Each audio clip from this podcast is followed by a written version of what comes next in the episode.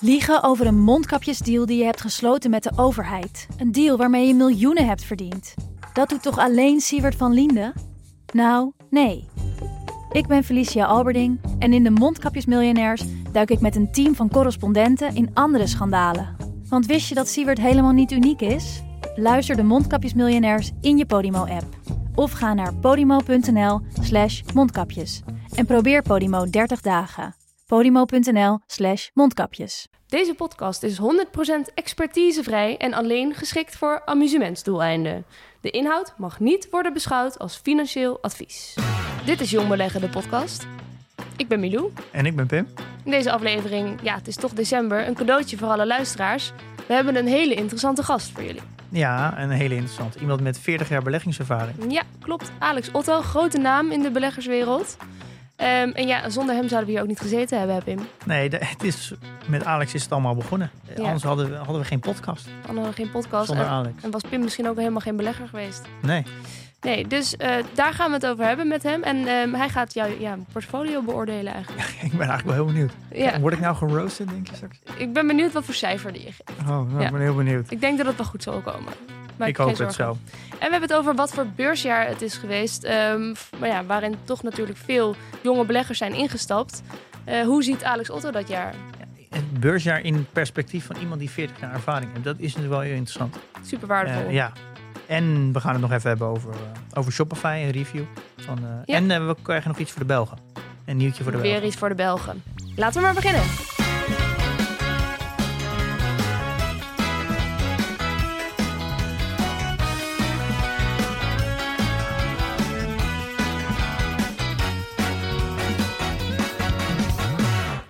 Eigenlijk is meneer Otto, of mag ik Alex zeggen? Alsjeblieft, zeg Ja, Alex. Ja. ja. Ja. Eh, de reden dat, dat wij hier zitten. Ja, nee, dat klopt. Nou, ik ken Alex al een lange tijd. eh, Ja. Via een, eh, een goede vriend van mij. Eh Ja. is de vader van, eh, van Julian. En ik denk in 2017, toen kwam denk ik Julian of jij Ja. met het idee om... Julian wilde wel eens wat meer weten over beleg. We hadden een avond georganiseerd, ook met zijn partner erbij. En toen schoof eh, Pim Verlana. Nee, die kende Ja. ik ook nog vanuit zijn vriendengroep. Ja. Dus dat klopt, ja. Dat was 2017. kregen we eigenlijk de eerste deep dive in, eh, Ja, in beleggen. Ja, En, ja. eh, die avond hebben we denk ik nog een paar keer herhaald. klopt. En ik ben gelijk, gelijk na die eerste avond... eh mij heb ik mijn eerste aandelen gekocht. Volgens mij was dat toen dat, Microsoft en Shell. En volgens mij nog één. Ik weet niet meer welke. Maar dat waren de, de eerste aandelen die ik bij, eh, bij de Rabobank toen nog heb gekocht. Wat een grote stap, ja. En ik moet nou bekennen, ik, ik kende jou nog niet, Alex. Maar ik heb me natuurlijk ingelezen. En als ik het, nou ja, het beeld zo mag schetsen, is eigenlijk, je bent een beetje eh, wat Cindy Crawford was voor Vogue. Als in hoe vaak jij op de financiële bladen hebt gestaan met je hoofd, toch? Nee, dat klopt. Dus in de periode geweest was dit bijna dagelijks. Ja, Dat er bedrijven werden overgenomen of gingen fuseren. ja, En daar waren wij altijd eh, namens Delta groot aandeelhouder in. Ja. Dus er werd vaak naar eh, onze mening eh, gevraagd. En, nou, die mening mocht ik verkondigen. ja. Want jij was, je bent begonnen als, ehm, ja, bij Shell ben je begonnen. Ja. En toen ben je per- daar portfolio manager geworden. Ja. Daarna bij Deltaloid, de CEO van de beleggingsafdeling. Ja, klopt. Kijk, dat gaat al goed. Ja. En dan uiteindelijk ben je het vermogen van de familie Blokker gaan meren. Klopt. Ja, de laatste je- zeven jaar. En Ja. per eh, 1 november jongstleden ben ik gestopt. Ja. En eh, doe ik het wat rustiger aan. Hoe bevalt dat? Eh, nou, ik moet zeggen, de eerste maand is wat drukker geweest dan ik had verwacht. Maar het moeten is eraf. Eh, Ja. Dus ja, het bevalt, het bevalt prima. ja, Kijk, dat beleggen, eh, dat heb ik 40 jaar gedaan. Het is niet even een knopje wat je aan en uitzet. Dus het begint 's ochtends nog steeds met het screenen van de, van de kranten. Ja. Ja, Dus je leest krant. Ja. ik neem ook aan dat je ook een eigen aandelenportfolio hebt naast Ja, natuurlijk. klopt. eh, ja. Heb ik ook. Ja. Dus dan blijft het eigenlijk, het houdt nooit op. Het houdt nooit op, maar dat is ook het leuke van beleggen. Het, het pakt je en het stopt nooit. Ik bedoel, eh, s'avonds om half zes gaat de beurs in, eh, in Amsterdam, in Europa dicht. Dan is Amerika nog open tot eh, tien uur, half elf. En Ja. daarna gaat Japan open. Dus het gaat voortdurend door. Het staat nooit stil en er is altijd nieuws. Hè. Het is zoals als je naar tv-programma's kijkt. Als je winkelt, als je in de, de straat loopt. Hoe gaat het daar? Waar zie je veel mensen? Waar zie je weinig mensen? Alles vanuit het dagelijks leven is te vertalen naar een, een of andere belegging. Ja. En dat fascineert.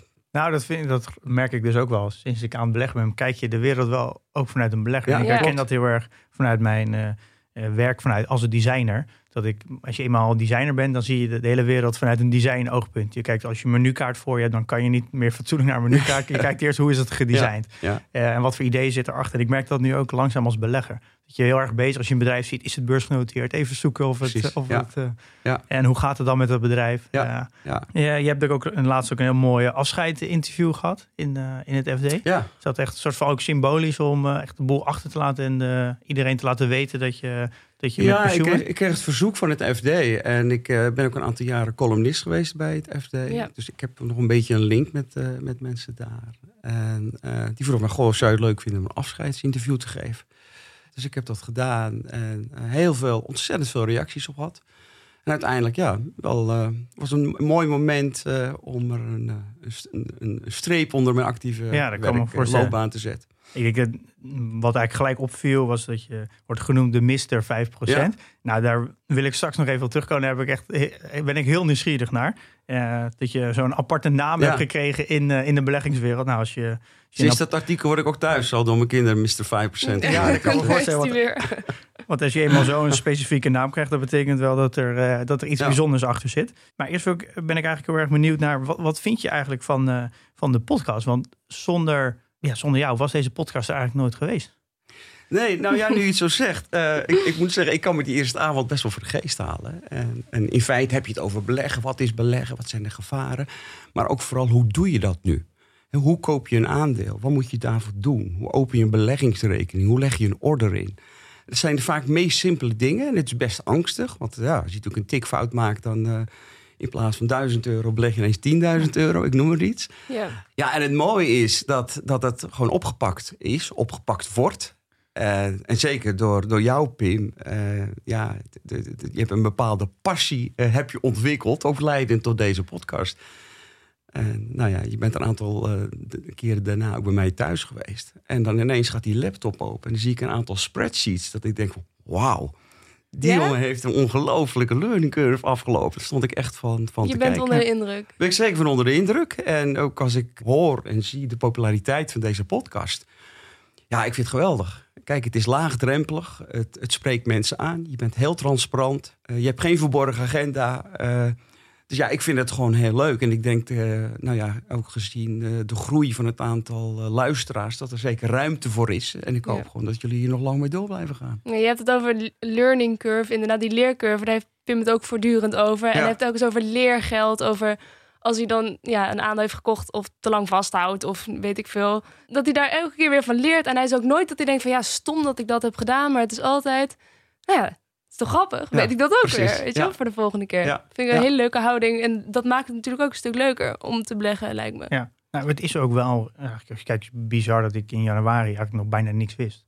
En als Ja. ik dan nu kijk, eh, hoeveel ik nu al geleerd heb in een jaar tijd. Ja, Ik weet dat de curve natuurlijk uiteindelijk wel afvlakt, maar ik heb een of andere manier bij mij een soort van eh, een gevoelige snaar geraakt. En ik, heb, Ja. ik ben natuurlijk al heel lang ondernemer en de- het, ik voel, ik merk dat het beleggen ook een, eh, dat je daar ook heel veel in kwijt kan als ondernemer. Je Ja, bent Ja, natuurlijk heel bedrijven aan het beoordelen Ja. en ik merk ook dat ik daardoor ook heel anders nadenk over, over eigen ondernemingen. En het brengt ook heel veel, eh, Ja. heel veel dingen samen. Maar ik ben wel benieuwd naar, Dennis, hoe ben jij dan begonnen als belegger, Alex? Ja, eh, ik ben in 81 begonnen bij, eh, bij Shell, Shell Pensioenfonds. Ja, En eh, eigenlijk helemaal geen beleggingsachtergrond. Ik heb HEO, bedrijfseconomie en commerciële economie eh, gedaan. En toen zeiden ze tegen mij, goh, zou je bij eh, Shell Pensioenfonds willen komen werken? Ik denk, oh, jezus, pensioenfonds, als ik dat maar wakker hou. ja dat Nou, maar wauw, toen kwam je op de beleggingsafdeling. Toen heb ik een aantal jaren heb ik de performance, heb ik een performance meting eh, systeem opgezet voor het meten van de performance van de portfolio managers die namens Shell Pensioenfonds aan het beleggen waren. Dus Ja, hoeveel rendement halen ze? Sorry? Hoeveel rendement? eh, Hoeveel ze- rendement ze ja. behaalden. En eh, ja, daar werd ik zo door gepakt. Ja, en dan raad je zo verbonden met de portfolio managers. Als je dan binnenkwam eh, één keer in de maand die vertelde dat ze het goed gedaan hadden. Nou, dan was je zo'n vent. En, Ja. Ja, een goede carrière tegemoet. Ja. En als die performance wat tegen eh, viel, was het van nou, ik zou toch eens een keer narekenen. En heb je al leren rekenen op school en Ja. dat soort dingen allemaal. Ja, oké. ja. Maar het pakte me enorm. Dus ik heb daar een hele goede eh, leerschool gehad. Ik heb dat een jaar of vijf, zes gedaan. Maar waarom pakt het je zo? Wat is er dan nou, zo dat aantrekt? beleggen, die, die, eh, de- ja, en ineens sta je er heel dichtbij. En ben je bezig met koersen, je bent bezig met bedrijven, met markten. Met en- geld? Met geld, met heel veel geld. Ja, en toen eh, werd mij gevraagd, goh, zou jij, zoals dat vroeger nog heette, junior portfolio manager willen worden? Ja. En dat was per 1 oktober 1987. Dat nou, weet ja. je ook nog precies. Ja, maar dan word is- je dus beoordeeld door je eigen eh, systeem wat je Absoluut. ontwikkeld hebt. Ja, maar dat is gelijk veel verder ontwikkeld. Maar dat was ook eh, waarin we de echte crash hebben gezien. Hè? Eh, oktober 87, Black Monday. Oh ja. Oh ja, Black Oh, Monday. Toen spannend. gewoon die markten op één avond gewoon eh 10, 15 procent naar beneden gingen. Ik weet nog goed, ik was aan de opleiding van de VEB hier in Amsterdam. Lijkwitte bekjes zag je binnenkomen van Ja. mensen die gewoon bij brokers en banken werkten. En ook zoiets hadden, wat gebeurt er allemaal? Ja. Ja. Ja, en dat was eh, intrigerend. En ik kwam net kijken, dus ik stond echt als een kind. Stond ik gewoon eh, alles, eh, een kind, kind in de snoepwinkel van, Ja. hey, wat gebeurt er allemaal? Ik Ja. vond het allemaal reuze interessant. ja, ik kan me voorstellen. Dus ja, toen, toen is het begonnen. En daarna heb ik een aantal jaren later mijn eigen portefeuille gekregen. Engelse aandelen, Spaanse aandelen. Eh, de Engelse aandelen vond ik heel interessant, omdat er geen land was op dat moment waar zoveel goede analisten waren als Engeland. Er waren echt analisten die 30, Oké. 40 jaar naar hetzelfde bedrijf keken. Dus ja, dat was gewoon een kwestie goed naar analisten luisteren Ja. voordat je je beleggingsbeslissingen nam. Ja. En Spanje stond daarmee in contrast? Eh, Spanje was heel anders. Spanje ben ik gewoon regelmatig naar Spanje gegaan, autootje gehuurd en gewoon langs die bedrijven gegaan. Daar hadden ze geen analisten. Nou, je had wel analisten, maar niet het niveau wat ik gewend was uit Engeland. Ja. En natuurlijk, eh, de analisten die er waren, probeer ik wel te gebruiken. Ja. En, en het voordeel was, ja, je had Shell eh, op je kaartje staan. Je kwam overal binnen. Ja. En iedereen dacht, wauw, een groot, potentieel grote aandeelhouder. ja. En toen ben ik pas echt eh, die begeistering gekregen van het ontmoeten van het management, het ontmoeten van bedrijven. Oh, ja. Maar is dat, eh, dat ook het grote verschil met toen en nu? Dat je eh, de informatie was, denk ik, toen minder goed voorhanden dan nu. Dus je moest wel het van analisten hebben. Je moest Ja. wel bedrijfsbezoeken doen. Want het, het- anders, kon je gewoon niet aan de juiste Nee, informatie komen. Dat klopt. Eh, tegenwoordig eh, het passieve beleggen, ETF's, hè, dat zijn de zogenaamde, ja, je weet het niet, dus je koopt, koopt gewoon een benchmark. Dat was er toen helemaal niet. Nee. Nee. Dus je moest echt je eigen portefeuille ingerichten. En daarvoor ja, moest je dus wel kennis hebben van bedrijven. Ja. Dat kon je of via analisten of zelf bij bedrijven op bezoek gaan. Maar dan ben je dus eigenlijk ook, denk ik, wel als een portfolio manager ook wel. een- Dan heb je wel in je om ook een goede ondernemer te zijn. Want als je veel langs gaat bij bedrijven, veel met management zit, dan als je moet, Ja. je moet ook een beetje kunnen matchen, denk ik, Ja. met, eh, Ja, met, ja. eh, Ja. met de eigenaar of in ieder geval de de directie. Dus Ja, je hebt nou ja. denk ik ook heel veel ondernemersbloed in je dan. Ja, nou, ik kom uit een bakkersgezin. Dus wat dat betreft, eh, eh, het, het- het- het ondernemerschap eh, is me eigenlijk wel met de paplepel ingegoten. Ik werd vroeger ook met een bakfiets met brood de straat opgestuurd om eh proberen die leeg te krijgen. Verkopen, ja. Nee, maar dat is gewoon heel leuk. Ik vind het ook heel interessant eh, om, om ja, het management te ontmoeten, om je te verdiepen in een bedrijf. Eh, wat zijn de risico's, wat zijn de opportunities, wat zijn de kansen die je er ziet. Ja. Ja, en toen ben ik gevraagd om bij Deltroy te beginnen. Ja. Dus ja, zo is de bal eigenlijk aan het rollen gebracht. Ja. En voordat, je het, eh, voordat ik het wist, was ik eigenlijk gewoon fulltime bezig met, eh eh, met beleggen. En fulltime bedoel ik gewoon 24-7. Wat ik net ook zei, dat staat nooit stil. Daar Nee. blijven we mee, mee doorgaan. En dus eigenlijk ben je er een soort van per ongeluk ingerold dan, als ik het zo eh, zeg. Kan ik Ja, dat zo zeggen? Ja. Ja. Ja, weet je zoals jij? Ja, Ja. ja leuk. Ja. Ja. En ik kan me eigenlijk ook wel voorstellen, je, je, nou, je, de mensen om je heen, familie, vrienden, nou, misschien zelfs wel kennissen, weet iedereen dat je een goede belegger bent. Dus dan komen denk ik ook heel veel mensen naar je toe Ja. em, met de vraag, Alex, wat moet ik kopen? Ja, dat is waar. Dat is, en, en in toenemende mate. Hè. Eh, ik bedoel, eh, bij de laatste crisis, de financiële crisis 2008, 2009, kon je op je spaargeld nog eh 4,5, 5 procent krijgen. Ja. Dus je had het gevoel, nou, ik begrijp niks van dat beleggen en ik verdien wel gewoon aan mijn spaargeld. ja. Maar ja, we krijgen nu nul en vanaf volgend jaar zelfs een negatieve rente.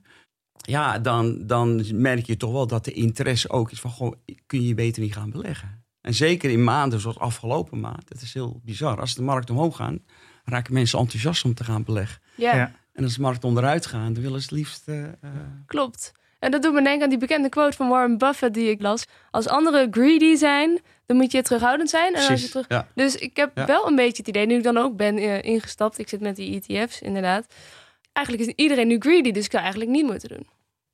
Snap je? Ja, ja, kijk, beleggen is in, in, in principe heel simpel. Hè. Je moet kopen als het laag staat en verkopen als het hoog staat. Ja. Alleen het voelt vele malen prettiger om te kopen als het hoog staat dan koop als het laag staat. Dat is heel vreemd. Dat zit gewoon in, eh, eh, in de natuur. En dat is eigenlijk het belangrijke van beleggen. Is gewoon proberen weg te blijven bij de emotie. Ja.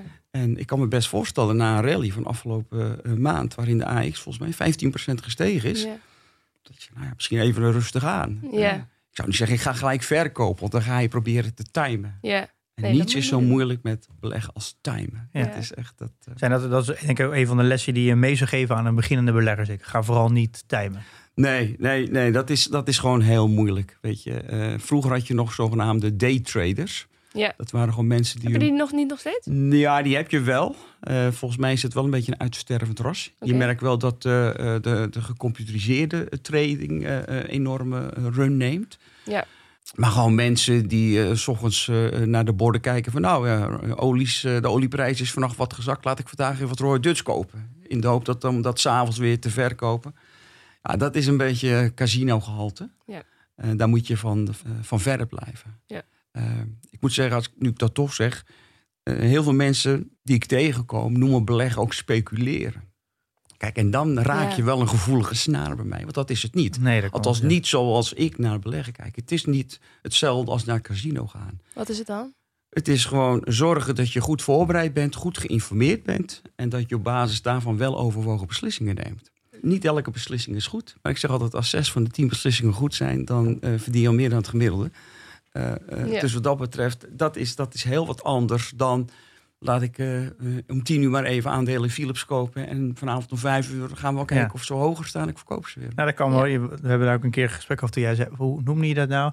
De winnaars zijn, eh, zijn goed gekozen en de verliezers zijn pech of zo. Hoe noem je Ja, dat is altijd. maar dat is altijd. dat- Kijk, je- ik moet vaak presenteren voor management en een raad van bestuur. En voor de familie ook afgelopen zeven jaar. En ik zeg altijd: die dingen die je goed gedaan hebt, heb je goed gezien. En dingen die je niet goed gedaan hebt, heb je gewoon pech gehad, weet je. Dus dat is een beetje. Ja, dat moet je Maakt het ook lekker luchtig. Dat eh, moet je ook. ja, Ja, dat, dat- eigenlijk. Dan praat je het goed voor dat ook jezelf. Ja, inderdaad. Ja, maar je moet jezelf ook een beetje blijven motiveren, toch? Ja. Ja. Ja, Eh, Maar dan, als ik het er zo dan een beetje uithaal, merk ben je echt een belegger wel voor de lange termijn. ja Dus het- absoluut. dus, eh, dat, uit- Ja. dat is ook de enige manier hoe je goed kan zijn als belegger, denk je? Ja, ik vind het wel. Dan hou je het ook leuk. Eh, kijk, eh, het kan niet zo zijn dat je van dag op dag aan het beleggen bent. En dat je elke dag eh, of met een rode kop binnenkomt van... goh, ik heb geld verloren of ik heb geld gewonnen. Nee, beleggen is A, het is voor de langere termijn. B, je moet het doen met geld wat je binnen afzienbare tijd niet nodig hebt. Dat is echt heel belangrijk. Ja. Als je zegt van ja, ik wil over twee jaar een wereldreis gaan maken, ik ga er vast mee beleggen, moet je niet doen. Want op het moment dat je het nodig hebt, kan net corona COVID nummer 20 uitgebroken zijn. Dan Ja. staat de beurs ineens 30% lager. En derde, je moet het nooit met geleend geld doen. Ja. Ja. En het vierde ik nog even benoemen, je moet het altijd doen. En dat is een eigen keuze. Je moet altijd weten waar je in belegt. Waar beleg je in? En, en hoe reageren eh, koersen? Waarom gaat het omhoog en waarom gaat Ja. het naar beneden? Heb, je wel eens ergens in belegd waarvan je achteraf dacht... ik heb dat niet helemaal goed begrepen eigenlijk wat het, wat het nou precies was? Waar ik in heb belegd? Ja, in het begin wel. Dan ga je in bedrijven eh, zitten die ik wat minder goed kende. Maar Ja. op dit moment, als je naar mijn privéportefeuille kijkt... Ja, dat zijn bedrijven... Ja, ik, ik ken niet alle ins en outs, maar ik begrijp wel de dynamiek. Ja. Weet je, ik vind gewoon, als je kijkt naar het nieuws... wat er op een bepaalde dag gebeurt... dan moet je kunnen begrijpen waarom bepaalde aandelen omhoog gaan... en waarom naar beneden gaan. En die dynamiek moet je, eh, moet je gewoon begrijpen. Je moet gewoon in grote lijnen weten hoe eh, de koers reageert van bepaalde bedrijven vanwege het nieuws wat er op dat Ja. moment. eh, Maar dat is iets wat je natuurlijk ook over tijd ontwikkelt. Ja. Eh, en op het begin wil je natuurlijk een, ook gelijk een gespreide portefeuille hebben. Ja, Dus dan zit je natuurlijk wel erg in een soort van raar speelveld van je wil wel een beetje, ja, misschien wel snel 20, minimaal 20 aandelen hebben om gespreid te zitten. Omdat je het risico wil, wil verlagen. Maar je kan eigenlijk nooit in, in zo'n korte tijd 20 aandelen de dynamiek volledig van kennen. Nee. Nou ja, weet je, en, en het begint ook met interesse. Ik bedoel, eh, jij hebt echt de interesse. Jij gaat echt in namen zitten. En Milou, jij zit in ETS. Het zal je interesse hebben, maar je moet ook de tijd hebben en het leuk vinden om echt op zoek te gaan naar bedrijven. Ja. En dat is ook de eerste keuze die je moet maken. Als je gewoon zegt van luister, ik wil gewoon op lange termijn eh, rendement maken op aandelen. Prima, doe het in een ETF. En dan ga je eh, met de markt mee omhoog. Je gaat met de markt mee naar beneden. Je kunt ook zeggen, ja, maar ik vind het juist leuk om naar bedrijven te kijken. Wat maakt het nou dat koersen omhoog gaan? Wat maakt het dat koersen naar beneden gaan? Ja, en dan kom je dus eh, bij een portefeuille zoals die van jou... eh, waarop je echt gaat verdiepen in bedrijven. En waarop je probeert achter te komen van oh, waarom gaat dat omhoog waarom gaat dat naar beneden? En Ja. moet ik misschien wat bijkopen op dit moment? Dus dat is al een eerste keuze. Ja. Ja. Eh, ja, met de passie die jij hebt, eh, Pim, ja, is het natuurlijk geweldig om dan hun eigen portefeuille Ja, ik, ik vind het ook eh, superleuk, omdat ik merk nu dat mijn frustratie is dat ik het te veel heb. Waardoor ik het nieuws niet meer, ik kan niet van zoveel even het nieuws goed volgen en de dynamiek goed kennen. Daar zit nu een beetje mijn irritatie. Dus ik het liefst wil, het- Nou ja. wil het naar beneden brengen om, je weet, als je het nieuws kan volgen en je weet wat de dynamiek is, dan geeft het ook een gevoel van controle. Ja, absoluut. En die controle raak ik nu een beetje kwijt. En Het dat, beste risk management die er is. Hè? Als je weet waarin je belegt en dat je ook volledig begrijpt wat de, de dynamiek is achter zo'n bedrijf. Wat het resultaat eh, bepaalt. Kijk, jij hebt volgens mij, ik heb gisteren even snel zitten tellen, Ja, vertel. 45 namen in je portefeuille. Dat is veel. ja, ja, dat is heel veel. Ja. Nou, ja, nu een mooi brugje naar mijn, naar mijn portefeuille. Je hebt hem, je hebt hem ingezien. Wat Eh, vind je ervan? Ja, ik heb nog. Ja. Ik weet niet wat je ervan. Ik ben heel benieuwd. Ja, nou ja, weet je... eh, We Vijf- zijn volledig transparant. Je ja, mag, gewoon- nee, je mag, absoluut. je mag gewoon. absoluut. eh, 45 namen. Ik, ik kijk even naar de, groot, grote lijnen. Ik, ik ken niet alle bedrijven even goed die erin zitten. Eh, ik vind 45 namen veel. Ik heb ook wel eens jullie podcast gehoord. Diversificatie is goed. Het, het spreiden van je portefeuille is de enige eh, gratis lunch die er is. Die ze wel eens, eh, die Oh. in ons vak wel zeggen. Zoals de Engelsen zo mooi kunnen zeggen. This is free lunch. Ik snap dat niet. Nou, spreiden is dat je je risico gaat spreiden. Ja. Je moet niet eh, eh, te veel eieren in één mandje. Nee, precies. eh, Maar wat het met een free lunch te maken heeft. nou, free lunch betekent dat, dat als je gaat eh, spreiden, betekent in ieder geval dat je je risico, eh, je risico ga je verlagen. Ja. En dat betekent Op een dus, makkelijke manier. Ja. dat, is, dat betekent in ieder geval naar de toekomst toe, dat je minder risico loopt. En dat kost je niets, alleen je koopt wat meer aandelen. Ja. Maar als je meer dan 20, 25 namen zit, zie je dat de, de stijging van je diversificatie, van je spreidingseffect gaat, gaat gewoon eh, afnemen. Kijk, je neemt juist een groter risico, om- omdat je moeilijker al je beholdings kan bijhouden. Absoluut. Ja. En je belangrijkste manier om je risico te managen is om die bedrijven goed te kennen. En is te dat echt eh, vanuit risicoperspectief je, je, het, grootste stuk? Nou, vind je- ik wel. Ik vind, je moet gewoon verdraaide goed weten waarom je in bepaalde bedrijven eh, zit. Ja. En wat de risico's zijn dat de winst van een bepaalde bedrijf onder druk komt. En waardoor de winsten van bepaalde bedrijven juist gaan stijgen.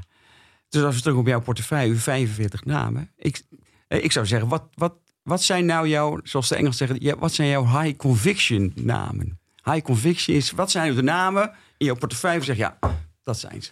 Daar ga ik echt voor. Dat zijn er geen 45. Ja. Nee, nee, absoluut, Nee. absoluut niet. Nee, Nee. het is natuurlijk een, een, eh, het is een hele goede vraag. Eh, eh, zo on the spot. Ja, ik, ik merk dat ik, eh, nou, dat we, ook van de gesprekken die we in het verleden hebben gevoerd, en dat was denk ik eh, in, in januari, februari. eh, het eerste aandeel waar ik, ja, dit jaar, waar ik volledig in ben gedoken, was Adyen.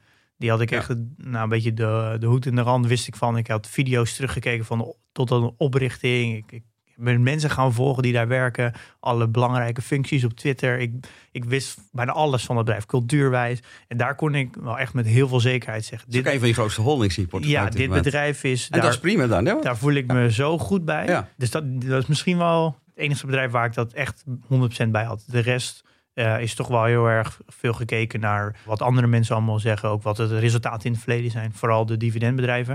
Daar heb ik Ja. heel erg gekeken naar track records. Ja. En bij groeibedrijven is dat, is- merk ik dat dat minder kan naar track records. kijken. Dan kijk je veel meer naar het bedrijf zelf. Ja. Maar dit ja, het is een hele mm, eh, goede vraag. Maar wel Ja. een merk ik een hele moeilijke vraag om te beantwoorden. Omdat Nee, ik er gewoon maar- heel veel heb. Maar je, ik, ik merk het ook gewoon aan eh, mijn eigen ervaring, maar ook mensen die ik ken, die beginnen altijd met heel veel namen. En dat is ook prima. Je hebt exposure en langzaam maar zeker ga je toch die high conviction ga je ont, eh, ontwikkelen. Je gaat dus naast Adyen, dan ga je, ga je ook een verdieping maken naar andere bedrijven. En straks heb je gewoon tien namen waar je zegt, ja joh, dit zijn mijn Adjens. Ja. Dus daar, daar durf ik in te gaan. En misschien dat je er nog eens tien bij stopt. en zegt, Nou, het is iets minder, maar ook daar heb ik wel een eh, heel goed gevoel bij. Kijk, het goede van de portefeuille is dat het een goed gespreide portefeuille is. Hè? Je hebt volgens mij elf sectoren. Ja. Je zit in elke sector. Ik vind dat heel belangrijk. Farmacie, telecom, energy, noem maar op. Ik zie dat je ook nagedacht hebt over dividendaandelen en groeiaandelen. Mhm. Ja. Nou, je hebt 60% voor de dividend eh, gekozen en 40% voor de groeiaandelen. Dat vind ik een prima, prima spreiding. Hangt ook van je eigen agenda af. Hè? Ik bedoel, ja, eh, als je wat dichter bij je pensioen zit, kan ik me voorstellen dat je wat defensiever gaat beleggen. Ja. En dan ga je in plaats van 60% dividend, ga je misschien naar 90% dividend.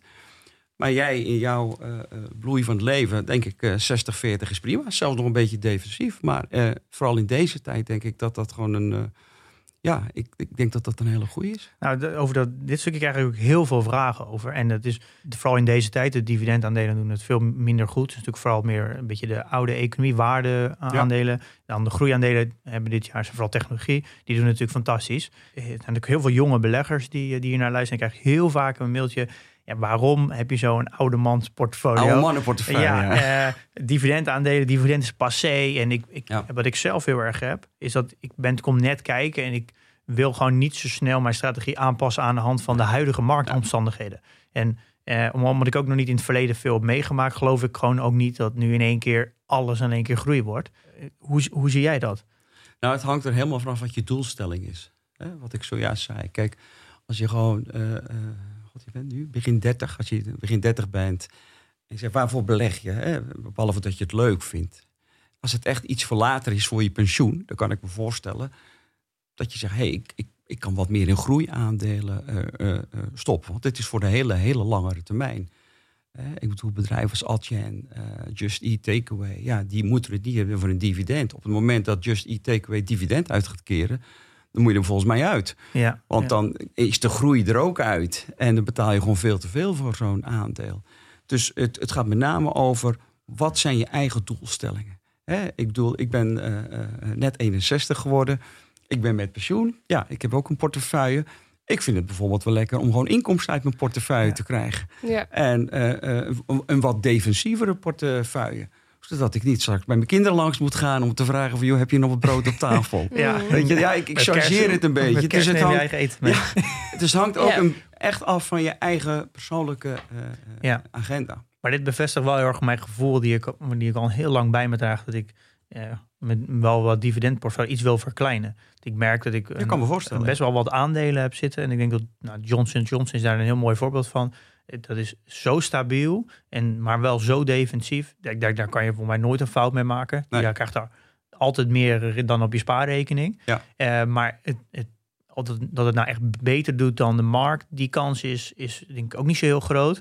En dat zijn eigenlijk dan aandelen die nu op dit moment dan heel zonde zijn om te hebben. Ja. Aan de andere kant, als jij altijd gewend bent om rente te trekken uh, van je deposito, uh, van je Rabo, internet sparen of weet ik waar, dat is er niet meer, dat valt weg. En als je als belegger afhankelijk bent van bepaalde inkomsten uit je beleggingsportefeuille, dan is een dividendportefeuille gewoon heel prettig. Ja. Want je krijgt gewoon, je, je kunt op dit moment een wereldwijde aandelenportefeuille samenstellen met een inkomsten uh, dividend yield van 4, 4,5 procent. Uh, als je dan toch weet, ik beleg het op langere termijn. Dus het mag best af en toe naar 10% naar beneden gaan. Het maakt niet uit, zolang ik dat dividend maar krijg. En dat hangt uh, helemaal van je persoonlijke leven af. Dus ik kan me helemaal voorstellen dat jij zegt... Ja, ben ik niet uh, een beetje te jong voor 60% dividend? Maar als je 20, 30 jaar verder bent... kan ik me voorstellen dat het wel deze kant op gaat. Ja, dit is ook wel een beetje wat mijn gevoel ook wel bevestigt. Dat ik in één keer veel geld had om te beleggen. Maar dat ik best wel spannend vond om ja, gewoon in één keer 100.000 euro te gaan beleggen. Dus ik merkte dat ik heel erg op zoek was naar risicoverlagen. En naar heel veel lezen merkte ik dat ik dividendbedrijven veel beter begreep. Ik begreep beter waarom ze heen en weer bewogen. En het is gewoon minder bewegelijk. Ja. Dus je hebt een track record waar je ook op kan leunen. Dus ik merkte ook, nou, als ik ga spreiden en ik ga een groot gedeelte dividend beleggen, dan uh, heb ik het gevoel dat ik op een hele veilige manier uh, kan beleggen. En dat heeft eigenlijk de, gezorgd dat ik de stap heb durven nemen. Maar nu ik meer kennis krijg, merk ik wel, nou misschien is het toch iets te veel, iets te defensief. En ik merk ook dat me, me ja, ik vind het leuker om groeibedrijven te beoordelen. Ook omdat het ook meer in de technologiehoek zit, wat vernieuwende hoek, omdat het natuurlijk nieuwe bedrijven vaak zijn, dat dat ook iets meer interesse heeft. Maar ik denk als je, als je dan toch gaat beginnen met beleg, pak dan gewoon even een heel saai, ordinair aandeel wat je heel goed kent. Pak uh, Ahold, ik noem maar iets. Weet je wel, je, je, kent het, je komt er misschien wel dagelijks. Uh, je ziet ook van, hé, hey, wat is het weer druk bij de kassa. Uh, ja. En je weet gewoon dat je elk jaar volgens mij rond de 3% krijg je altijd. een bedrijf als Heineken is natuurlijk een heel populair aandeel. Ja, dat, Vroeger zeiden ze altijd van, nou ja, als de temperatuur boven de 30 graden is, dan moet je gewoon Heineken kopen, want dan wordt er meer bier gedronken. Nou, zo simpel is het niet altijd, maar je hebt wel het gevoel dat je het aandeel begrijpt. Ja. Nou, maar dat, dat merk ik wel echt. Als ik de, mijn dividend aandeel, daar kan ik, durf ik bijna een soort van bijna blind geld in te stoppen. Omdat het, Ja. het zijn ook vaak hele vrij simpele bedrijven. Ja. Het groeien merk ik wel, dat ik daar, eh, die, die koop ik wat minder vaak. En dan moet Ja. ik ook wel veel langer onderzoek naar doen eh, dan, dan dividend. Dus ik snap dat gevoel erg. En Ja. als je start met beleggen, denk ik dat dividend wel een, Absoluut. een hele mooie eh, stap is. Dat je niet in één keer naar trade 3 gaat, maar gewoon lekker trade 1 of 2 start. Ja. Maar het is ook een hele goede knop om aan te draaien. Hoeveel, hè, jij zit nu op 60, 40. Nou, ik denk, eh, ik denk dat dat begrijpelijk is omdat je twee jaar bezig bent.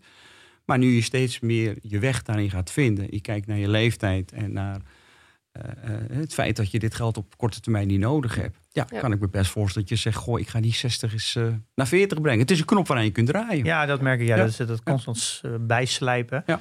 Eh, Ja. Zijn er nog andere dingen opgevallen in, eh, in mijn portfolio? Ja, eh, een, enorm hoog dollarrisico, zou ik zeggen. Ja. Ah. Eh, 80% is toch afhankelijk van de, de dollar. Dus je verliest geld op dit moment. Hè. Je ziet dat de dollar zwakker wordt ten opzichte van de euro. Ja, dat is de portfolio dividendtracker die, eh, die ik nu aan het ontwikkelen ben. Die laat dat ook heel mooi zien. Ja. Dat ik echt die Ja. van 5,5 procent, eh Ja, zoiets 6 procent al dollar. eh. en ik, ben niet eh, negatief op de dollar hoor. Ik denk zelfs als je... eh, laat ik vooropstellen, ik ben nog nooit iemand in dit vak tegengekomen... die eh, op de juiste wijze heeft voorspeld wat de dollar en wat de euro... en wat de yen en het Engelse pond gaat doen. Valuta's is niet te voorspellen. Dat durf ik echt aan.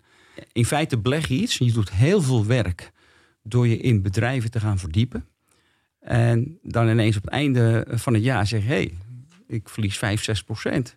Hoe komt dat? Ja, dat komt door die dollar. Ja. Dus je loopt wel een hoog dollarrisico. En dat is iets wat je erbij krijgt. Nou, ik denk op langere termijn zal het eh, uitbodemen. Hè. Ja. Eh, nu sta je hier to date op min 6, 7 procent, denk ik, de dollar ten opzichte Ja. van de euro.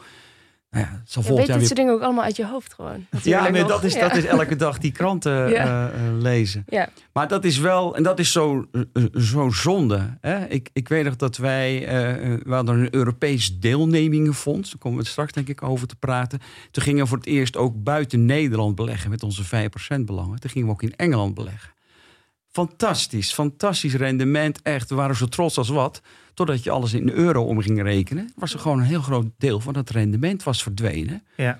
Ja, dat was pound sterling. Ja, daar kunnen wij toch niks aan doen? Nee, dat klopt. Maar je moet het wel naar je Ja. aandeelhouders. En die moeten het wel betalen. Ja. Ja. Hoe, vi- wat vind je dan van, want ik merk dat de, de euro-dollar-koers uiteindelijk best wel schommelt binnen een bandbreedte. Ja. Als je gaat heel ver terug gaat kijken, sinds de euro, eh, is het eigenlijk constant gaat het heen en weer. Kan je eigenlijk niet zeggen dat als je echt voor lange termijn belegt, dat dat niet zo heel veel uitmaakt, omdat het uiteindelijk ja, daar toch binnen blijft zitten? Ja, maar dat is lange termijn. Hè? Nogmaals, ik, ik heb ook een stukje eh, dollar risico in mijn portefeuille. Maar 80% is best veel. Geeft niet, maar je moet je daar wel van bewust zijn dat je wel de juiste aandelen kiest.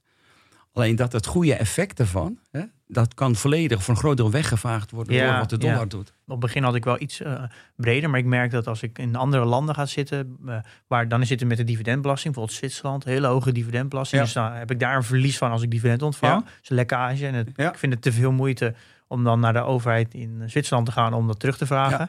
Eh, omdat de bedragen dan weer te klein voor zijn. Eh, en ik merk dat ik, als ik ga naar Azië, dan ben ik nu langzaam richting China aan het gaan. Maar ik merk dat ik heel veel moeite heb om de dynamiek van een bedrijf te begrijpen. Omdat de dynamiek werkt ook met cultuur. En ik merk dat ik die cultuur niet zo heel goed ken. En de toegang tot informatie is toch anders. Het is, Ja, dat is het probleem ik, heb, met China. Hè? ik heb het gevoel dat er altijd een laag tussen zit. Dus een interpretatie op een interpretatie. En daar heb ik heel veel moeite Ja. mee. Dus daarom heb ik eigenlijk uiteindelijk besloten... Van, nou, ik laat eh, Azië op het begin nog een beetje liggen. Want hoe zie jij dat? Is dat inderdaad zo dat cultuur onderdeel uitmaakt van die dynamiek? Ja, absoluut. Ja. absoluut. Weet je, ik, eh, ik vind China mega interessant. Ja. Alleen eh, je- merkt wel dat de beurs in China nog ongelooflijk gedomineerd wordt of kan worden door overheidsregels. Ja. Die kunnen gewoon in eh, een hele korte tijd die kunnen gewoon regels maken dat het voor privépersonen in China, maar ook zeker buiten Chinees, heel oninteressant wordt. Dus je bent een beetje overgeleverd ook van het reilen en zeilen binnen Ja. zo'n land.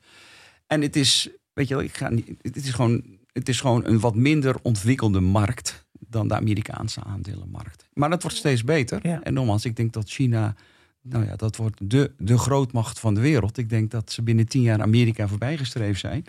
Dus ja, dat je een brokje exposure daarop eh, opneemt, is prima. En ik denk een bedrijf als Alibaba, wat ook gewoon wereldwijde exposure heeft, is, is, gewoon, eh, is, is gewoon prima. Alleen Ja. je krijgt relatief weinig goede informatie nog steeds. En dat zit er weer, wat je zelf van, je moet het bedrijf goed kennen. Je moet een Ja. eh, high conviction Ja. rate hebben op het bedrijf. En dat vind ik moeilijker in Chinese bedrijven. Ja. Al staat het wel echt hoog op mijn lijstje om een keer met een, eh, een expert eh, te zitten aan tafel die China heel goed kent vanuit Ja. een beleggingsperspectief. Want ik wil er graag zelf heel veel over, Ja. meer over weten.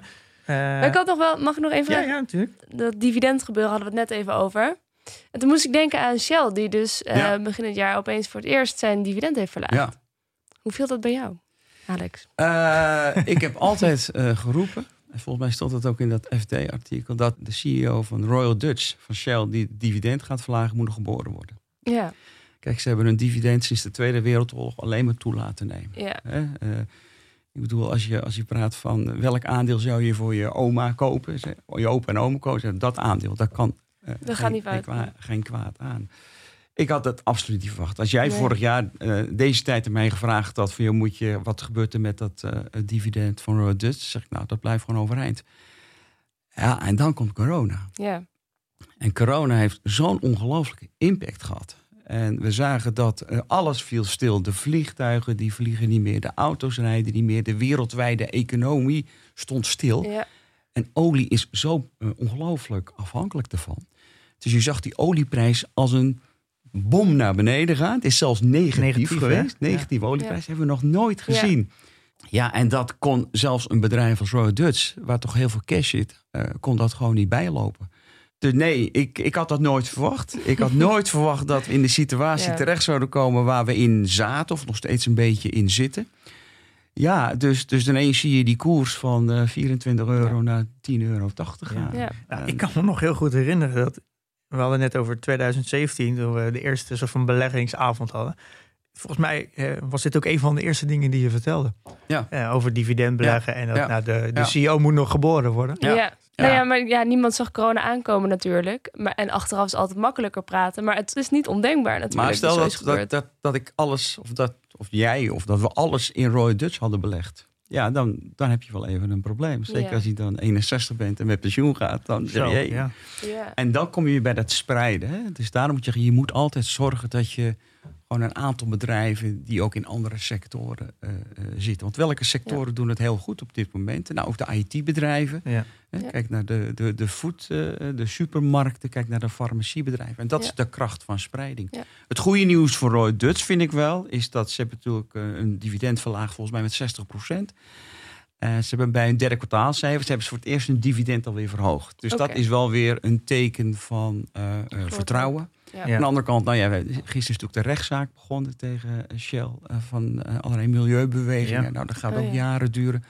Ja. Ik heb, ze weer in portefeuille. Ik ben er wel even tussentijds even uitgestapt Ja, voor een ja. deel, maar ik heb ze wel Rond de weer, 10 eh, euro weer ingestapt. Maar ik heb wel het idee dat... Het is je grootste holding volgens mij. Ja, en nu helemaal, want het, Die koers is er flink opgelopen. het is voor mij 54% gestegen. hè? Ja, ja. Dus Ja, dat, dan gaat het hard als, je, als er al veel in zit. Maar ik ga, wil dat wel, eh, ik ga die wel zeker verlagen. Ik Ja. vind dat ik Ja. te veel exposure naar Shell heb. We weten in ieder geval, Pim, dat jij eh, goed genoeg gespreid zit eh, voorlopig. Dus Ja, nee, dat is, dat is zeker. Nou, het geeft een fijn gevoel ook om eh, eigenlijk de, de gedachten die ik zelf al had, dat ik kleiner wil en dat ik wat meer eh, richting groei wil gaan. Eh, groei hoeft nu niet per se te betekenen dat het natuurlijk om technologie gaat. Ja. Ik wil ook groei meer, ook weer meer gespreid hebben. Mijn focus is nu spreiding in dividend. En ik wil straks ook meer spreiding in groei hebben. En het iets meer naar groei verleggen en kleinere, met minder holdings. Dus dat, dat gevoel Ja. had ik zelf al. Dat bevestig je ook. Dat geeft natuurlijk een, eh, Ja. geeft een heel fijn gevoel. ja. ja. Ja. nou ja, en dan zijn er nog duizend dingen die we nog verder zouden willen bespreken met eh, Alex Otto. Eh, maar dat, ja, dat, is, dat gaan we even naar een volgende aflevering tillen, toch? Ja, ik denk Ja. dat, het, eh, dat we gewoon een deel 2 gaan maken. Precies, er komt een deel 2. Maar wat ik dan wel nog even wil doen, is het nieuws bespreken. Want we hebben nu natuurlijk een expert aan tafel en dan moeten we de actualiteit even doornemen. Pim, jij had nieuws. Ehm, ja, ik denk, nee, je, je stipte het al even aan. Ik denk dat het, eh, we zijn nu afgelopen, afgelopen maand, november, eh, is het volgens mij een recordmaand in eh, de wereldindex qua groei. Dus nog nooit zo'n harde groei, 13,2 procent. En waarom ik het eigenlijk even uitgepikt heb, is dat ik denk dat als je belegd is, dan moet je deze maand meepakken. Anders kan je eigenlijk volgens mij je rendementen wel vergeten. Dat is de reden waarom je volgens mij nooit moet timen. Maar wat voor soort beursjaar stappen alle jonge beleggers nu in? Ja, het is natuurlijk een enorm onzeker jaar. Het is een eh, uniek jaar. Hm. Hè? Ik bedoel, we zijn in maart volgens mij wereldwijd eh 35 procent zijn de beurzen naar beneden gegaan. Eh, enorme nervositeit waar we in terecht gekomen zijn. We hebben een heel snel herstel gezien. Hoe kwam dat? Met name door de stimuleringspakketten van de centrale banken en van de overheden. Dat is de reden waarom er op een gegeven ogenblik toch wel weer gekocht werd. Zag je best weer een snel herstel na maart. Uh, waar stap je in? In ieder geval, uh, er lijkt op dit moment uh, licht aan het einde van de tunnel met de vaccins. Iets wat aangeeft dat, er, dat daar hier een einde aan komt. Maar wat blijf je, waar, in welke omgeving zit je dan? de economie heeft een enorme tik gekregen. hier en daar wordt ook, wordt ook gezegd, het is een zombie-economie. Wat gewoon heel veel bedrijven worden in stand gehouden door overheden. Het is een, een, een economie die door de overheid draaiende gehouden wordt. En het belangrijkste, en daar zitten we al jaren in en daar zullen we nog jaren in blijven zitten. Uh, er is op dit moment een enorm gebrek aan rendement. Er is geen rendement. Je kunt je spaargeld niet meer op, de, op een rekening zetten. Dus het moet naar groei. Dus je bent op zoek naar van hoe kan ik mijn uh, uh, vermogen laten groeien. en dan, de, de Engelsen hebben zo'n mooi woord die zeggen TINA. Dat is there is no alternative. Ja. Er is gewoon geen alternatief. Dus ik kan me voorstellen op dit moment uh, en zeker na een maand als afgelopen maand met plus 15% AX, dat meer mensen naar het beleggen gaan, uh, uh, gaan kijken. In een hoogst onzekere wereld, maar waarschijnlijk wel een wereld die weer aan het opkrabbelen is. Ja. Alleen markten zijn daar al op vooruit gelopen. Dus daar moet je wel rekening mee nou, houden. Wat ik, de, waarom ik hier eigenlijk specifiek naar vraag. Is, we hebben ook een community, er zit nu bijna 600 man in. En ik merk dat bijna iedereen in de community heeft, die staat op een positief rendement. Nou, als het natuurlijk een fijne manier is om te beginnen met beleggen, Absoluut. is het natuurlijk in een, het jaar, eerste jaar positief afsluiten. Nou, wat kunnen we nog meegeven aan alle jonge beleggers dat ze volgend jaar niet uitstappen als het een keer slecht gaat? Want dat gaat hoogwaarschijnlijk. Kan dat denk ik niet zo'n zo goed jaar meer worden voor de meeste beleggers, denk ik, uh, dit jaar als volgend jaar. Nou, het ligt er wel op je ingestapt bent. Hè? Ik denk als je per 1 januari ingestapt bent, dat je nog steeds al op een verlies staat met Ja. AX. Denk ik. Ja, de, dat is om en erbij. Maar Ja. ik denk dat de meeste Ja, mensen ja. maandelijks bijkopen. Eh, Maar, maar Pim, we komen weer precies terug op wat we zojuist gezegd hebben. Dit kun je niet timen. Dat is echt onmogelijk. Als je geld hebt, en nogmaals, het is geld wat je binnen afzienbare tijd niet nodig hebt. Ga niet proberen. Je kunt natuurlijk af en toe een beetje versnelling aanbrengen als de AX een tik naar beneden krijgt. Of net zoals nu een harde, eh, heel hard omhoog gaat. Maar blijf gewoon elke maand wel eh, geld toevoegen aan die portefeuille. Ja. Ja. En natuurlijk, ik kan me voorstellen dat je in een maand, eh, eh, eind november, dat je zegt, nou, ik doe een wat minder groot bedrag naar die eh, plus 15 procent. Ja, ja. Maar blijf het wel doen. Eh, dus, dus ga niet proberen te timen, want echt, ik, ik, eh, op het moment dat je denkt dat je over water kan lopen, krijg je natte voeten. Eh, dus dat is, eh, daar moet je echt, daar moet je voorzichtig mee, eh, eh, mee zijn. Ja. En ik ben er nog steeds van overtuigd. Langer termijn, vanaf dit, op dit moment langer termijn, eh, ga je altijd een goed rendement maken ten opzichte van andere beleggingscategorieën. Alleen, eh, je moet dat niet gaan proberen te timen. Ja. En andere beleggingscategorieën, Dan dan, denk ik heb aan vastgoed, ik Ja. denk aan eh, obligaties, hedge funds, private equity, Ja. dat, soort, eh, dat soort zaken. Of spaargeld. Want dan weet je in ieder geval zeker dat Ja. je op nul tot negatief uit gaat komen. Ja, en je hebt ook nog inflatie natuurlijk. En je hebt Dus, inflatie. Ja. ja. Oké, nou ja, dat is een goede, nog even zo'n goede Ja. tip zo op het eind. Hou vol, Ja, jonge beleggers. ja. Nou, dat is eh, wel genoeg, denk ik, zo voor aflevering 1 van eh, het, de tweedelige serie met Alex Otto. Eh, dank dat je, eh, nou ja, zoveel hebt verteld alweer aan Pim en een, een persoonlijke beoordeling hebt gegeven over zijn portfolio. Heb je er wat aan gehad, Pim? ja nou ja, zeker. Ja, heel Ja. fijn. Ja. Ja, dank. En eh, nou ja, in de volgende aflevering horen we je weer. Oké. Dus Heel graag gedaan. en dan is het nu tijd voor de Portfolio Dividend Tracker Update. Alex Otto heeft inmiddels de ruimte verlaten. Eh, ja, hier hoeft Alex natuurlijk ook niet per se bij te zitten. Al dit gewauwel van ons over de update en eh, portfolio en wat we allemaal nog moeten bespreken. Dus, Pim, vertel de Ja. update. Ehm, ik heb vooral nieuws voor de, de Belgische luisteraars. Oké. Ehm, dat worden er steeds meer. Ehm, de vriend van de show, het platform dat we gebruiken voor de donaties, die ondersteunt nu ook BAN-contact. En dat is de Belgische iDeal. Dus eh, nu Oh. kunnen alle Belgen die eh, onderdeel worden, willen worden van de community en de portfolio dividend tracker willen steunen, meedenken en meeontwikkelen en al, al gebruiken, die kunnen nu ook doneren Via Ban. via de bandkant, dus de, een Belgische iDeal. Ja. Eh, dus dat is denk ik een, een welkome update voor de, voor de Belgen. Zeker, maak het toch net een stukje toegankelijker om Ja. ons geld te geven. Dat is altijd goed. Moeten we echt zo makkelijk mogelijk maken. Nee, dus de Belgen die, Ja. die zijn nu ook, eh welke waren ze Ja, natuurlijk al, maar nu ook wat makkelijker. Ja. Ehm, dus eh, speciaal voor jullie.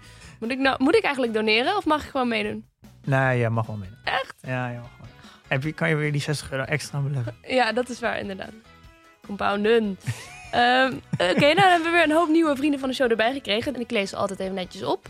Dus dit zijn Robert, Bastiaan, Sico, Rutger, Koen, Robin, Erik, Nick, Dionne, Frank, Peter, Raoul, Roos, Ivo, Koos, Frank, Christian, Dimitri, Peter, Jan, Sidney, Nathaniel, Mink, Stefan, Wouter, Ilona K, John, Martijn, Jelle, Sjors, Christopher, Jinan, Floris, Stan, Sven, Dion, Edward, Joep, Cheert, Steven, Herman, Sibrand, Bjorn, Batuhan, Vincent, Tom, Juna, Dogukan, David, Hilco, Almar, Nardo, Ruben, Marco, Marciano, Juri, Mark, Norman, Pyramus, Marcin, Lucien, Joris, Arno, Nick, Peter, Mark, Ralf, Knol, Knol, nee, B. Knol, B. Knol, Paul, Rick, Mats, Eugène, Chris, Thijs, Kees en Twan.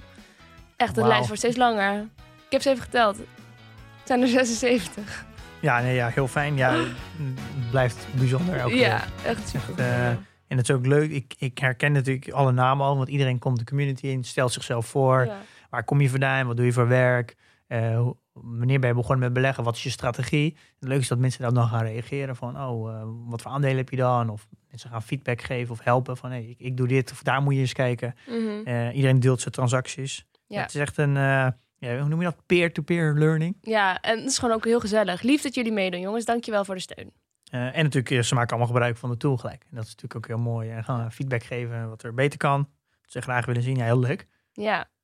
Ehm, Oké, nou, we hebben het nieuws al gedaan met Alex. Ja, Ehm, gaan we Dus- naar een portfolio denk ik. Precies, gaan we naar het portfolio. Hoe gaat het? Eh, geen transacties gedaan. Al is Mhm. het wel een nieuwe maand. Eh, ja. Dus het gaat zeker gebeuren, maar dat is zo kort. Dus ik had er geen tijd gehad om eh, de eerste dagen van december te doen. Ehm, Portfolio waarde? oh ja, dat waren we vorige keer vergeten. Eh 176.800. dat is veel, hè? Ja. Best veel geld. Ja, het is wel iets, eh, iets minder dan eh, vorige week. Oké. Eh, maar nog steeds heel veel, dat klopt. Ik had gisteren wel een all-time high. Ik had eh, 188 euro eh, winst bijgeschreven. Nou, dat is Ja. een hoop. Ja, precies. Nou ja, bijgeschreven. Het is nu weer wat minder natuurlijk. Ja, nee, dat is waar. Nee, nee, het gaat super. Nu door Alex en Ben ben ik een beetje afgeleid vandaag. Maar je had nog huiswerk. Ja, klopt. Eh, ik heb nog niet nieuwe aandelen gekocht. Je zou ook een nieuwe ETF nemen, toch? Ja, klopt, maar dat ga ik dus doen. Oh, dan ga je met die nieuwe aandelen. Ja, Oh. dat ga ik met die Dus nieuwe je houdt iedereen aandelen nog, eh, nog een week langer in spanning. Nog langer in spanning. Oh, ja, ja. ik ben wel eentje die weet hoe ze de spanning op moet bouwen. Ja, Inderdaad. goed. Ja. Ja. Ja. maar dat over het algemeen zijn, dat was, hebben we ook natuurlijk besproken, vrouwen die nemen wat meer tijd voordat ze een beslissing nemen. En daardoor zijn zijn wat overwogen en minder impulsief met beleggen. Ik durf geen stereotype opmerkingen meer te maken over vrouwen, want ik ben al een aantal keer flink op mijn vingers getikt. Ja, we hebben de feministencommissie op ons. Ja. Ja. Goed, eh, Eh, tot zover. eh, Gaan we naar de reviews. ja, dat klopt. Eh, Ja. Reviews. We hadden eh, een audiobericht van Nick. Hi Milou en Pim. Wat een leuke show. Ik luister met elke week heel veel plezier terug naar jullie mooie podcast. Ik was eigenlijk benieuwd of Pim bekend was met het aandeel Shopify. Shopify is een eh, Canadees bedrijf, actief op het e-commerce platform. En zij gaan echt een beetje eh, Amazon achterna. Wat ik wel heel bijzonder vind aan hun is dat zij heel erg innovatief proberen te zijn. En bijvoorbeeld ook kapitaal uitlenen aan startende ondernemers die het niet lukt om een lening te krijgen via de bank. Wat vind jij van zo'n type bedrijf en denk je dat er in het aandeel van Shopify nog veel rek zit? Ik ben er wel van overtuigd, maar ik was benieuwd naar jouw mening. Nou, ik ben ook benieuwd naar jouw mening. Ja, dit is, ik ken Shopify een beetje. Het, eh, het staat wel eh, eh, op mijn watchlist. Maar ik, ik heb er eigenlijk niet zo heel veel onderzoek naar gedaan. Dus ik vind het heel moeilijk. eh, ik kan ga sowieso geen advies geven. Dus ik eh, Mhm. vind het heel moeilijk om echt te oordelen of er überhaupt nog eh, rek in zit of iets. Daar heb ik gewoon niet goed genoeg naar gekeken. Maar Nee. ik denk als bedrijf, gewoon het principe bedrijf van dat je... Het zit in e-commerce. En het idee is als je als, als bedrijf, zoals een MKB'er, naar Shopify gaat. Je maakt een account aan, je betaalt een vast bedrag per maand. Dan heb je in één keer een kant-en-klare webshop met alles erop en eraan. Dus je hebt, je hebt eigenlijk gewoon een online bedrijf, gewoon instant. Eh, Ja. Voor een paar euro per maand. Geen in- grote investeringen. Je moet alleen maar je eigen ja, soort van catalogus erin eh, in verwerken. En dan kan je gaan verkopen. Dus het is heel makkelijk om een webshop te beginnen. En ik denk dat vooral door corona zijn natuurlijk heel veel webs, ja, heel veel winkels. Die zijn natuurlijk gewoon in één keer een webshop gaan maken. En- En dat is vrij makkelijk met Shopify. Wat ze ook nog doen, is ze pakken ook nog eens een percentage op elke sale. Vaak 1 tot 2 procent. En ze hebben ook nog een vaste opstartfee van 20, 30 cent. En daar zit natuurlijk, ze pakken eigenlijk gewoon op elke transactie die iedereen doet. en pak ze gewoon geld. Ja, Ja. dat is natuurlijk volumes. Dat is natuurlijk een briljant model. Dat is wel, ja, ik Eh, wou het zeggen. het is wel echt- fijn Het idee. is echt een briljant model. Ja. Dus het werkt ook hartstikke goed. Dus ik zie niet zozeer de vergelijking met Amazon, omdat Amazon namelijk één platform heeft en daar iedereen alles op, op zet. En dat met het idee met Shopify is eigenlijk hetzelfde, wel hetzelfde principe dat, dat je de onderliggende techniek aanbiedt. Alleen in plaats van dat het één plek is waar iedereen komt, geef je eigenlijk alle verkopers, geef je eigenlijk een platform, een technologie, dat zodat ze een eigen webwinkel kunnen beginnen. En ze moeten ook een eigen promotie doen, zijn eigen marketing. Dus je biedt alleen het fundament in plaats van ook de, het bereik. Kijk, Ja. Amazon biedt ook het bereik aan. Ja, Dus ik vind dat model echt wel degelijk anders. ja. Eh, dus het is volgens mij een heel mooi bedrijf. Al zie ik wel dat het, eh, de koers-winstverhouding is ook wel extreem hoog nu. Elk twee jaar verdubbelt de omzet. Eh, dus dat is wel positief. 1,2 miljard, 1,5 miljard omzet. Alleen het verlies verdubbelt ook om de twee jaar. Eh, dus ze hebben nog steeds geen winst. Maar volgens mij eh, is het aan de buitenkant zo over snel gezegd. eh, het bedrijf aan zich zit volgens mij wel prima in elkaar. Een groeimarkt. Technisch zit het goed in elkaar. Weet je nog hoe je dit, eh, dit antwoord begon? Ja, ik heb me er niet echt in verdiept en ik weet niet zo goed hoe het zit. Ja, nee, ik ken dit bedrijf al heel lang. Want ik ken. Er zijn, ja, toch? Ja, maar dit, dit komt omdat in, in Nederland had je vroeger van die webshops Lightspeed en eh 1, 2, 3 webwinkel en zo. En dat, dit concept, dit ken ik al van eh, denk ik, acht jaar geleden eh, in Nederland. Alleen die, die partijen zijn allemaal opgekocht. En het is allemaal geconsolideerd naar een aantal partijen. En eh, Shopify is, heeft de meeste gekocht en is gewoon de grootste. Maar ik heb het bedrijf aan zich niet Nee, ik snap het. ik heel snap goed bekeken. Ik plaag een beetje. Ja, oké. Eh, ehm, Oké, nou dan eh, dank voor je vraag, Nick. Eh, over Shopify, goede vraag. Oké, nou, volgende week gaan we het weer hebben over Alex Otto, want dan is hij gewoon weer te gast. Niet overhalen, want dan met. We gaan met Alex Otto praten. Ja, en over? Nee, we gaan het hebben over eh, een aanmerkelijk belang. En hij wordt ook wel de Mister 5% genoemd. Ja. Eh, en daar willen we alles van weten. Wat houdt dat in? Ja. wat, ja, wat moet je doen om een 5% te hebben? En hoe organiseer je nou een bedrijf? Precies, want daar weet hij natuurlijk alles van. Eh, Ja. ja. vrij succesvol portefeuillebeheerder van Delta Lloyd voor een hele lange tijd. Hè, de baas voor de beleggingstak daar. 40 jaar beleggingservaring. Ja, nou, dat is echt een. eh, het is inderdaad wel echt, je gooit er een kwartje in en. Nou ja, dat wordt veel meer waard, dat kwartje uiteindelijk. Ja, dat is net beleggen. Het is net beleggen, inderdaad. Nee, dus daar, daar hebben we weer zin in. Ehm, hopelijk kijk jij er ook naar uit, luisteraar. En eh, nou ja, in de tussentijd, blijf investeren in je kennis en beleg met beleid.